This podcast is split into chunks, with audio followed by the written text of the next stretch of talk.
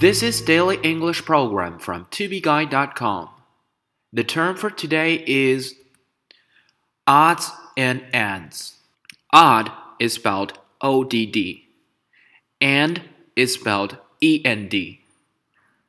Odds and ends 意思是零碎的物品，杂七杂八的东西。You can refer to a disorganized group of things of various kinds as odds and ends. I'd let so many odds and ends pile up that you could scarcely see the desk itself. 我在桌上堆了太多的杂物，连桌子都快看不到了。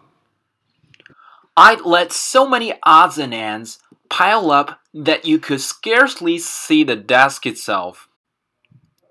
Everything has been packed in boxes except a few odds and ends.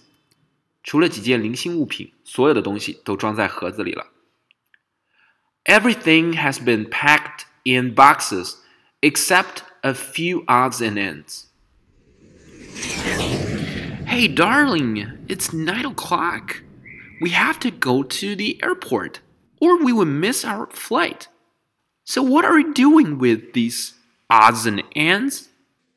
Oh, I have to pack my makeups, my clothes, and a lot more things. Give me another 10 minutes. Hmm, actually, we just have to go before 9:30.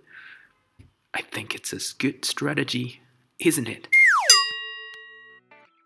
For more video series of my show, please check out my website at tubeguy.com or follow us on WeChat.